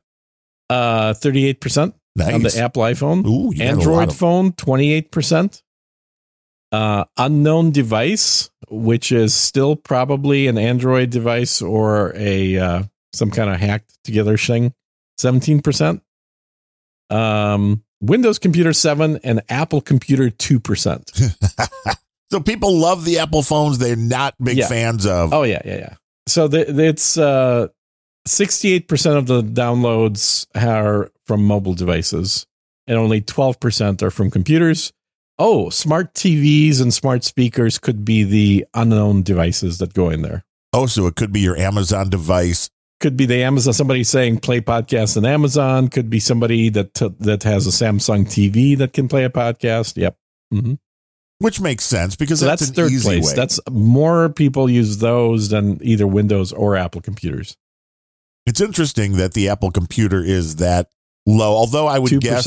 Yeah. that a majority of people that have iPhones and iPads now believe they don't need Mhm. a desktop or laptop. I think I saw something Well, it's that not. I, I'll tell you, I never use my my Mac computers, and I have two of them for listening to podcast. I will always do that through the phone. There's even if I have Even if I'm you're sitting working at on the com- computer? I'm sitting and typing on the damn computer. I'm gonna hit play on the phone because it's just easier. Using headphones or you use the little stupid speaker on the phone? sometimes, I mean, for podcasts, you don't need headphones because it's just spoken word. So it's not like you know you need to get the final frequencies coming through headphones. Well, that's probably why you can't hear Larry Blydner. The little phone speakers like they don't they, they don't carry sounds that Yes. are that low. it doesn't Yeah, go down that low. doesn't go down that. Low plug it low. into a true. subwoofer, you will get the full punch. That's a good point. You know, I have a subwoofer on my gaming PC that's in there. It's like uh, I've got a really nice audio system for games. And uh, because I, you know, when I'm flying spaceships, man, I want to Yeah. hear all the rumbles You of gotta space. have the. I'm surprised you don't have a subwoofer attached to your chair, so it just. I had one thing. of those. I had one of those. It got annoying, dude. It, I felt like my ass was vibrating all the time. I just, I think it's more for women that make tho- those products, not for dudes. Oh, now see, that's Because another just- great show opener. What? I felt my show? ass was vibrating all the time. Okay, you just created a show opener right there. Yeah, I did. I'm gonna use that on just two good old boys. we are just gonna bring. Yeah, ISOs everywhere. ISOs everywhere. If you like these ISOs, donate to the show. You could buy these ISOs for a buck a piece. Yeah, that would okay. There we go. Yeah. Exit strategy. Well, honestly, I don't see a pro. If somebody wants to donate like a buck or more, we'll play a fucking ISO. Why not? Yeah, that is. You, uh, we won't say who it's from or any messages, but if you want a particular ISO played that is from our show, so don't be asking for ISOs that are on other shows like No Agenda. But if you want an ISO played that's from our show, we we will do it for as cheap as a buck. But of course, you can donate more. Is the best. Yeah, we won't play that because that's not from our show. That person was never on our show. Therefore, that's not an our show ISO. we never did open up a. Uh, we didn't ask. He just did uh, Grimerica. So if John C. Dvorak will do Grimerica, you should do No, Unrelenting. he won't do unrelenting. No, He doesn't like you. Well, of course he doesn't like me. No. He- uh, what does he think about you though? Oh, yeah, I bought him dinner. Well, okay, then he might By like default, he likes me more than you. you. I wouldn't doubt that. Yeah. I would not doubt that. Although it's it's been a few years since John and I had dinner. It's been a damn long time. You may need to re up the dinner thing then. I may need to, yeah, and like, and I I think honestly, he would prefer not to have gone to dinner and just got the money for the dinner. you just. if I'm being totally honest. I, I see. Now that would be the ultimate in honesty. You're like, hey But- John, can I take you to dinner? Uh, would Yeah. you just send me a couple hundred bucks? Yeah, that would be yeah, just send me a couple hundred bucks. We'll just call it dinner. way better. Exactly. Uh, I will say I did get to see his old Lexus before it disappeared, though. Oh, hmm old cars are the best. Not really. The ones But, without the uh, chips in it. The ones that after the EMP will still be driving around. Oh yeah, you, yeah. There's there, Until you there's run some out of of those. gas. The the irony, of course, is that um, so will all the high tech cars that are stored in the Faraday cage. Right, but how many people have a Faraday cage? The government. Well, they do, of course. hmm I mean, so that gonna, once they drop an EMP over Texas, you think they're going to still that? be able to invade our country. they're dropping it over. They're going to take over these Texans who are being Yep. mean to them at the border. That's right. Yes. Don't you with- know, Texas? The whole point of you being here is to let in all the people coming across the border. It makes no sense. It is insane. And then you got all the libtards on um, on X. They're like, haha, doesn't Texas know that the, the president can just uh, elect to call in the the National Guard and, and federalize them? Texas is going to lose all their, their National Guard. It's like, uh, no, because the only thing that happens is president gets to ask the governor Right. and the governor can say no. And guess when this happened recently? Did we learn nothing from January 6th? Exactly, because Trump asked the governor of Washington, D.C., which was Nancy Pelosi by definition, because D.C. doesn't fall into any state. The top leader of Washington, D.C. is the Speaker of the House. Yeah. That's and how the mayor works. could have done it at the time. I think that's still on the books. No, the mayor can do that. So Nancy Pelosi, as the top uh, official, elected official of Washington D.C., said no, and therefore the National Guard was not called in. and now she's lying and saying she was never asked, which is ridiculous because there is a paper trail. Yes, exactly. Oh, what was that? Uh, delivery, Well, food? no, not food. Women? Uh, I think this was a probably a drug delivery, is my guess. Oh, okay. Yeah. Your local CVS or Walgreens or just a guy named Guido in a tracksuit, much like I, yours. I have a I have a guy That's that a guy. deliveries. delivery Um, guy. no, actually, it was Amazon because uh, that that was an Amazon delivery noise, and the only thing that Oh. I had coming from Amazon was my next drug re-up order. yeah, I just got some of the uh, what's it, Gustafson, you know, the Mucinex uh, stuff. Yeah. And I just went to a generic that was the cheapest Uh huh. because why would you ever spend more? As well, long as this it's an is why I shifted company, all right? my uh, prescriptions to Amazon Pharmacy is because, and I think I've talked about it before too. Yeah. It, it it shows you how fucked up our medical system is because Amazon Pharmacy, when you put in your, you still need a prescription, right? You can't just order anything you want, but when you put in the script and you go and you add the drugs to your shopping cart, it shows you two prices. It Right. shows you the here is your copay for your insurance to buy this drug.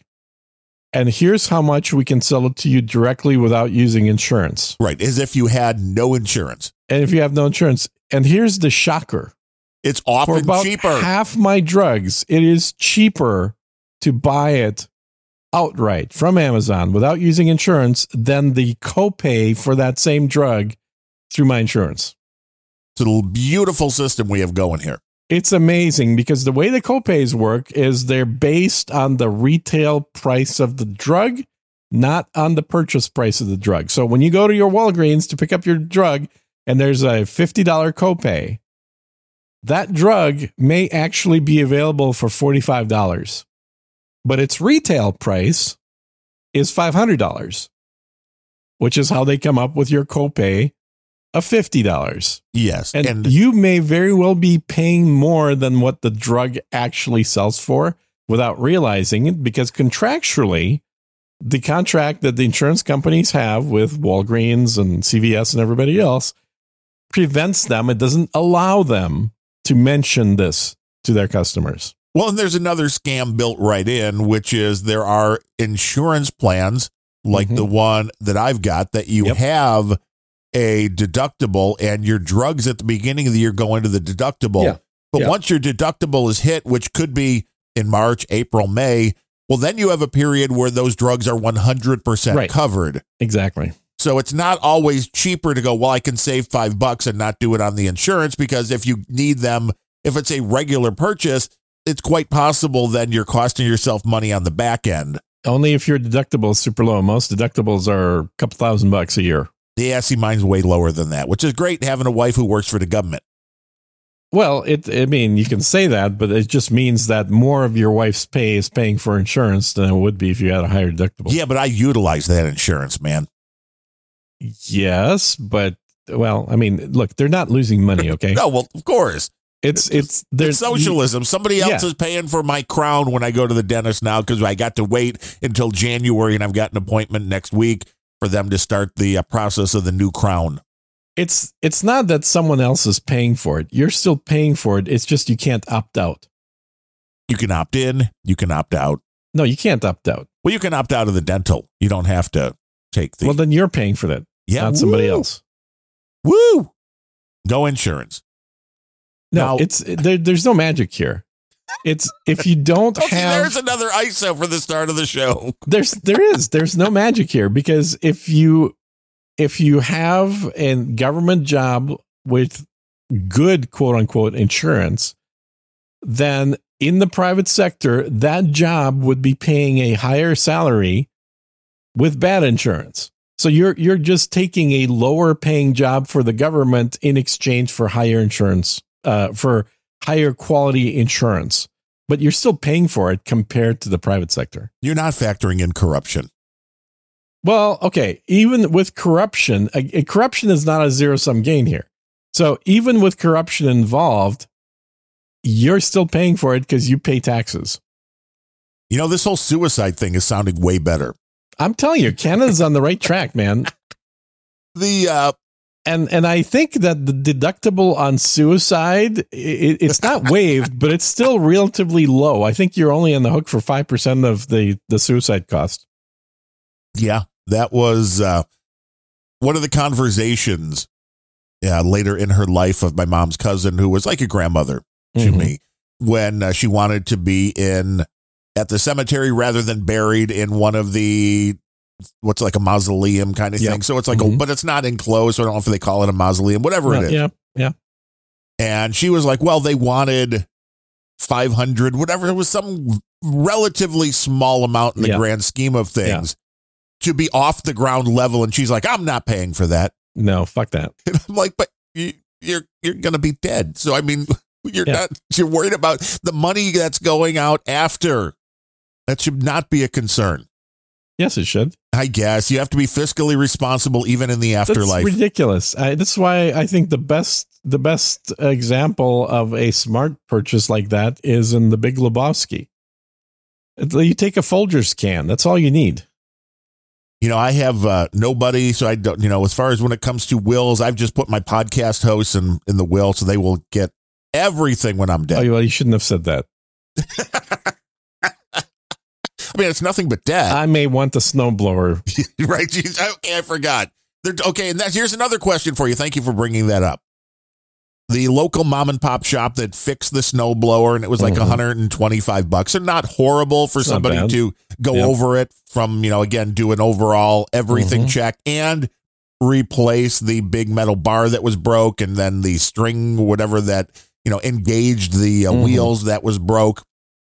So I thought that was fairly reasonable. That's like 15 bucks, I believe, for them to bring it here, which it will be here this afternoon. I asked the wife, you know, do we tip the guy? Do you tip the guy bringing the snowblower back?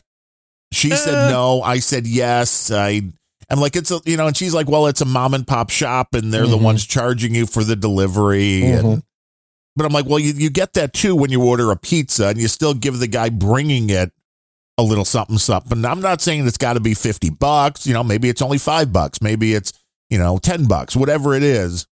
But do you tip? I mean, I've never had a snowblower delivered, so it's like, well, I guess maybe most people would be like, opt for no because you've never Yeah. had, Yeah. and they're charging for the service. But it was Tipping is a very American thing. If you talk to most people from other countries, they are shocked at how much shit people tip for here. And like are you're expected to tip because in most countries you don't tip anywhere. You don't tip at restaurants, you don't tip in hotels, you don't tip in for pizza, you don't tip anywhere with the exception of if you're at a restaurant and you have an exceptionally good experience, then you might want to leave a little something extra. But the expectation is no tips.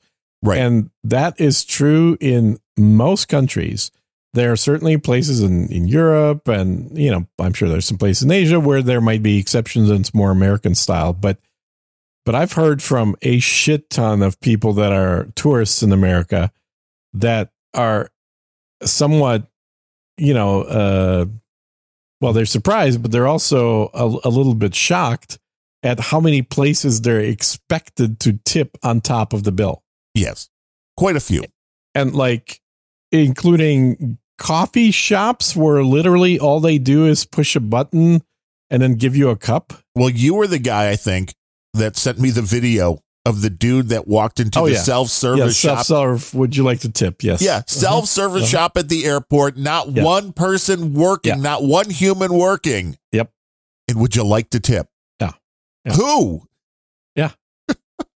Yeah. I can't believe those things are actually uh, like. Well, Oh yeah. how do you not have that robbery, stealing you blind? How does that not Uh-huh. work when there's no employees? Well, and I'm sure most people just want to get out of there quickly, so they just click OK, OK, OK. right here's my give take Well, fifteen okay, that included a two dollar tip for pouring your own Yeah, you went, coffee and checking yourself out. Yes, you picked up a paper cup, you put it under a thing, you pressed a button, Uh-huh. you made your own coffee, you put some sugar, you put some uh, creamer in it, you stirred it up, and Yeah. then you're giving a tip to who? The owner. Yeah. Yeah. Well, which was also interesting when you say the owner, because I got my hair cut at the same place for years, Mm. and it was two guys. One of them was the owner, and there were a lot of people. I think at some point hmm thought, well, you don't tip the owner because he's the he's the owner. He's getting the money. He's getting the majority of everything. Yeah. But he was like one of the two barbers. It's like, so how do you not tip? How do you tip the other guy? Like that guy's screwing you, huh? Why Here's- would you tip a barber? I it, because people do. Yeah, this country is just crazy about tipping. People tip the barber. People tip their hairstylist. People Well, tip their Starbucks I've guy. been tipping myself for the last 20 years. Is that what you call it? Uh huh. That's how you make sure you don't have kids. I've been my own barber for shit more than that. God damn, I've been my own barber for about thirty five years. Yeah, and your own Yeah. Cuban. Uh, no. No. But the uh so are we in the uh two you you say no, do not tip the snowblower drop off guy. Um, I mean, you can. I don't think he's expecting it. Okay. And uh, when it comes to the generic drugs, because there was a quite large drop in price from the Amazon Mhm. brand and the Mucinex name brand Yeah. for this particular mucus eliminating wonder Yeah, yeah, drug. yeah. And I'm like, well, as long as it's an American company that is producing this, there No, are it's not an American company. They're all coming from India. well, it's an American company that says they're producing it here now. But what is the standard as far as any, and there may be none, of the FDA or whoever's in control of this making sure that what you Mhm. Is Mhm. actually what you think you're getting rather than mm, mislabeled, not labeled correctly. What kind of checks and balances are there? So if you go to Amazon and you're like, hey, I just Mhm. want to pick up a decongestant, and the brand that has the best price is one you've never heard of, how do Mhm. you know it's safe? Um, how do you know it's safe? Well, you don't really. Um, but you know, if it's a prescription drug, obviously the FDA is involved in in testing it thoroughly. But what about non-prescription drugs? You know, like so if you're ordering just Yeah. acetaminophen, how do yeah, you know? Yeah, they're not. They don't. They don't test those. interesting. So you're just on your own. Well, yeah, I mean, they'll be involved if there's like poison in there. They can certainly shut down anything. You remember the old Tylenol thing, Yes. but Well, yeah, um, before that, kids, the drugs at the local store were not in any sealed packaging, yeah, you can just open them up. which is Kind of like people are doing right now with ice cream, opening up packages of ice cream, licking it, and then I putting know. it back on the shelf. I saw that. It's like, how can you ever buy ice cream ever again? Make your Yeah. own. Yeah, exactly. Make your own is right. Well, I- this is why this was uh, one of the things that people were quite split upon, which was what is the crime and what should the penalty be for somebody doing exactly that? Opening up a pint of ice cream at the grocery store, licking it, and Mhm. putting it back. Yep. You know, is that just a misdemeanor slap on the wrist or is that, you know, a tampering, bigger? Mhm. And I'm torn because you could really do some bad stuff. It's like, I don't know. I mean, it's more than Yeah. just a practical joke. Yeah. It's um it's hard to say because uh ultimately life is full of risks, right? Yes, So- even doing a podcast. You have well, I guess maybe the risk of getting canceled. Uh but but I think that in a lot of ways in America kids have been coddled and raised to think that that risks are an exception rather than the rule.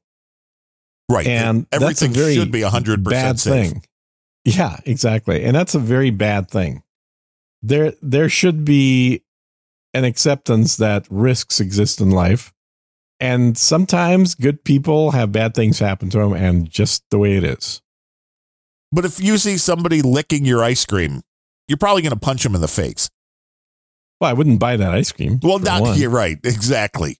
But what I if you had already bought it? What if it was you already bought it and boom, Yeah. Somebody Well- picked up your ice cream and violated it? I mean, honestly, it's probably not a big deal No, I would agree. because back in the day, You had an immune system. we we had immune systems. We drank water from garden hoses with no filtration, uh, while pouring uh, old gasoline and, and oil and diesel down the drain. Are and you no- familiar with the uh, television show Impractical Jokers? Uh uh Nope. Four guys, they're all from New York.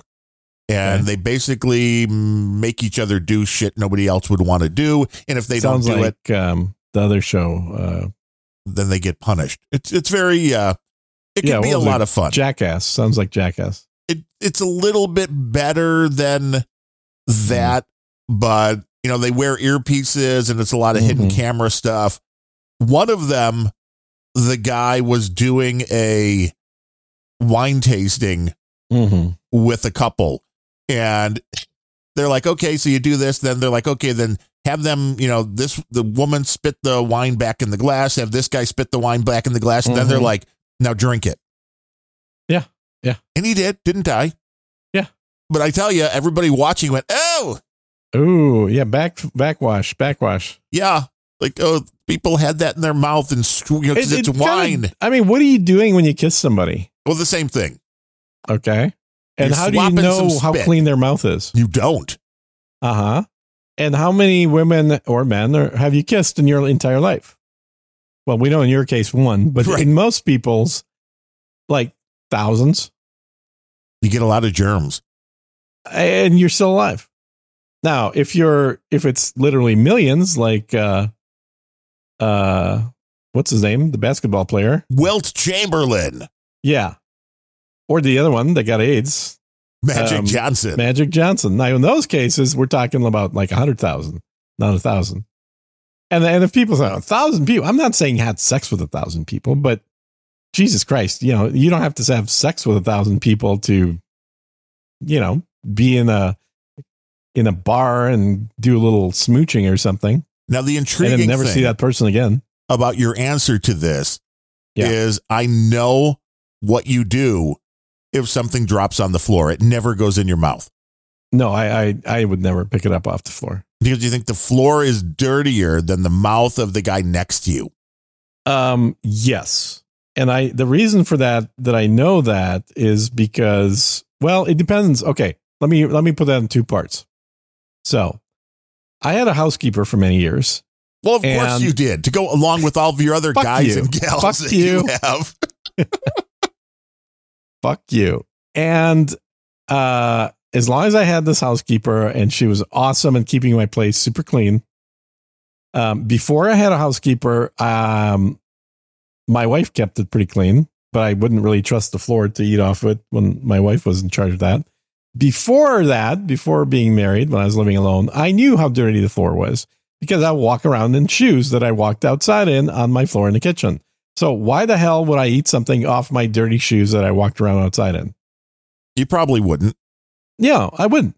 And so even if I know the floor is pretty clean, I'm also not so hungry and I'm lacking at anything else in the fridge to eat Right. something that falls on the floor. And if I'm not home, I'm sure as hell not eating anything off the floor. But having said all of that, if I was in the show that had a contest where you win $100,000 to eat something off the floor, I'd eat it in a heartbeat. You're like, no problem. Not a problem. Because your odds of actually getting sick at all are very slim. Did you, But Guru, want to know if the housekeeper was part of any of the three way sex romps? No, never. You got to you got to separate business. But she, pleasure. yeah, you can't, you can't uh, eat where you where you shit, right? And I tell you, the Um, only no, time but she, she, you know, she was very good about cleaning around the bunch of girls in uh, that were spending the night at the house. the Like uh, she was very discreet. She was. I, I, I had a great housekeeper. I, she was with me for a decade. the time that we had when we were moving everything in order to uh, get the basement carpet redone here just a few months ago.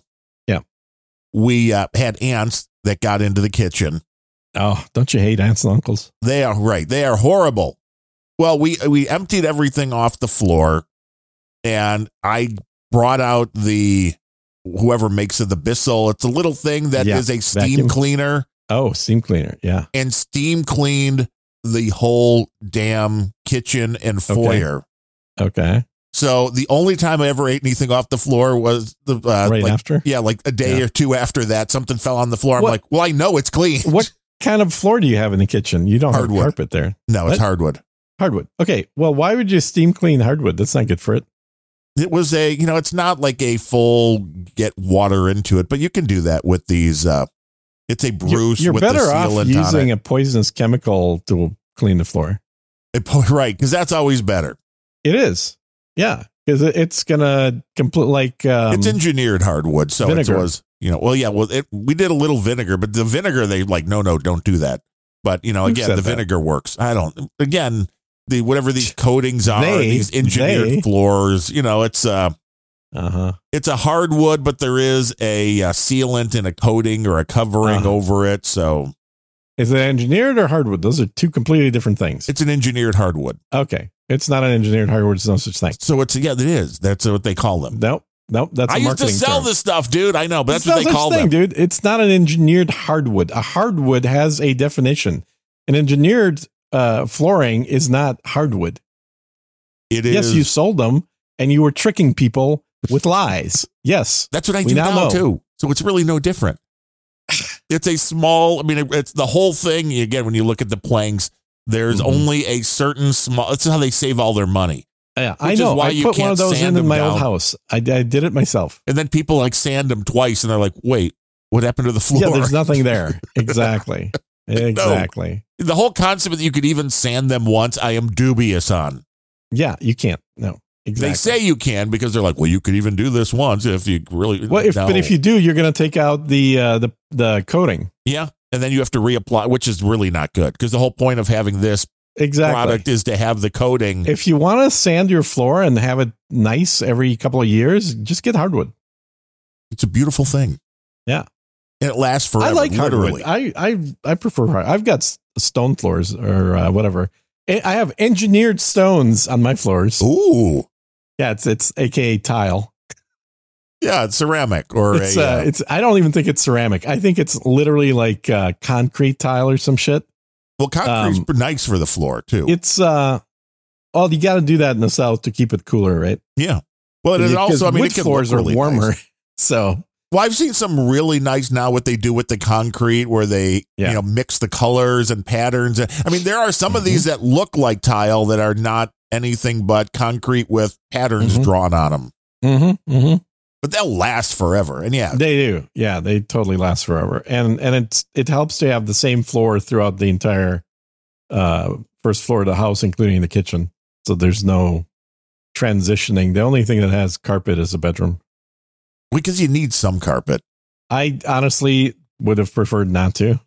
See, I need the carpet like in here because otherwise we would really have a lot of reverb. The carpet Um, is nice and warm, and plus I know a guy, you know, so that you know a guy that sells carpet. Yeah. Yeah. Yeah. Like you? not anymore, but there was Not the guy that I used to, that I yeah. worked for. Yeah, Yeah. Yeah. Uh, but it, it's a dude. The, the, you, you've got your little ISOs. Mine is engineered hardwood. That's the that's an ISO right there. engineered hardwood. Mhm. Then you're transitioning too. You need some engineered hardwood. yeah, exactly. That's a bad. That is a bad joke, man. That'll get you canceled on Apple right there. Nobody said the jokes on this show were good. No, that's true. Well, we don't really do jokes per se. We just say things that are jokey. DigiGuru says Darren O's lies are unrelenting. Well, maybe They are unrelenting, and he's quite correct about that. you can't prove anything about it. Uh, now, uh, wait, no, it's hardwood. and uh, now CSB just came in with another 3333 and says, Uh. Oi, fluffers of Dave and Adam. They are Jesus coming in Christ. 33 minutes. Announce them. They are Yeah, coming we're not in 33 doing that because that's a derogatory term, CSB. So we're not going to do that. And what do you mean they're coming in 33 minutes? He knows exactly what he's saying. No, we're not going to play that that whole sexual double entendre language bullshit. Be respectful to your podcast host, CSB. Yes, CSB. What are you doing? And Yes. What they're at 12:30 today? They're not at 12. That's uh They're always late. That's why I keep telling you. There's at least like an hour between our shows, and you keep "Oh no, they're on right away." I mean, I just don't want to be keeping that stream Just because. Adam grabs the stream and then goes gets a coffee doesn't mean they're on right away. They They're don't there. end their show till 3 p.m. You know that, right? They're a good show. They have a lot to cover. Do they though? They Podcasting speak really slowly. the uh if you are in the podcasting making or podcasting app making ecosystem it's very interesting content I, I do think that I I do like the lighthearted nature of it because uh, I was listening last week and and Adam was going through like a checklist of things that Dave said he was going to do, and Dave did zero out of like ten things. well that's a 0% which is hilarious. Success rate. Because yeah, but yeah, and he says yeah, it's probably going to be the case every time. Uh, so because you know it, it's it's just reality. You start working on something and then you discover something else that needs to happen, some either another bug or another feature you want to add, and you forget about the whole original thing you started working on, and then you move on and you never get around to it. That that's a normal course of development when you don't have a project manager that's running your ass. Oh, and attention, attention. Adam Curry is traveling today, according to Dave Jones. The board meeting has been moved to Oh, 3 p.m. Central Time tomorrow. Thank you, oh Ned my god! Thank So- you, Dave. So that whole well, I guess we better refund CSB then. No, not doing it. Not gonna do it. Huh? not going to do it. Ah, And, and then Okay. CSB, another 3333 just came in with sorry, you're the warm up band, not the fluffers. there we go. That's much better. But it's still wrong because we're not a Borman band because they don't come on until tomorrow. Yeah, but tomorrow at three o'clock. So we're still before them. I mean, you know, I guess you could say that for anything because a week goes around in full circle. Uh, In some ways, we're the warm up for uh for Grumpy Old Bens and uh Yeah. and for the what's your other show? The, Don't forget the, the Planet Rage. guys. Yeah, Planet Rage. Yeah, Planet Rage. Yeah, yeah. So you want to subscribe if you want to keep up. Why on- are all your shows so angry? I don't know. It's just Yeah. just seems that I bring that out in people. I mean, I I'm mean, not, unrelenting. That's kind of a very harsh term as well. it's like I'm not necessarily angry, but the people that I podcast with when they have to podcast with me are angry. Angry so at you mostly. Yes. probably. Yeah, that makes sense. So we have Planet Rage. Search for that. We Uh-huh. have uh, Unrelenting. We are Good on that boys. now. We have Randumb Thoughts. R A N D U M B Thoughts. Mhm. We have Grumpy Old Bens. You know, you can put the Mhm. rock and roll pre-show in your app so you don't miss it. I mean, at some point, I'll do another episode of Sir Gene, but who Yeah. knows when? Sir Gene speaks. It's been a while, and then Yeah, the it's been a while. good old boys, just grumpy old good old boys. There's no Podcast. there. It's It's the grumpy old Boys. just two boys. two goodoldboys.com. oh, just two good old boys. Yeah. You want to check all of those out. That way, you can have plenty of entertainment Yeah. Links in the show notes. to get you through the week. The Podfather is uh, traveling right now, Mm-hmm. and next week we might have Gene boots on the ground on the border. Are you going to try to get into Mexico? Uh, not right now. Probably a very wise move. But if I did, it'd be easier to do it just to cross the border than it would be to fly on the airplane. Could you get some Cubans then? Yeah, you can get Cubans right across the border. You don't need to go far.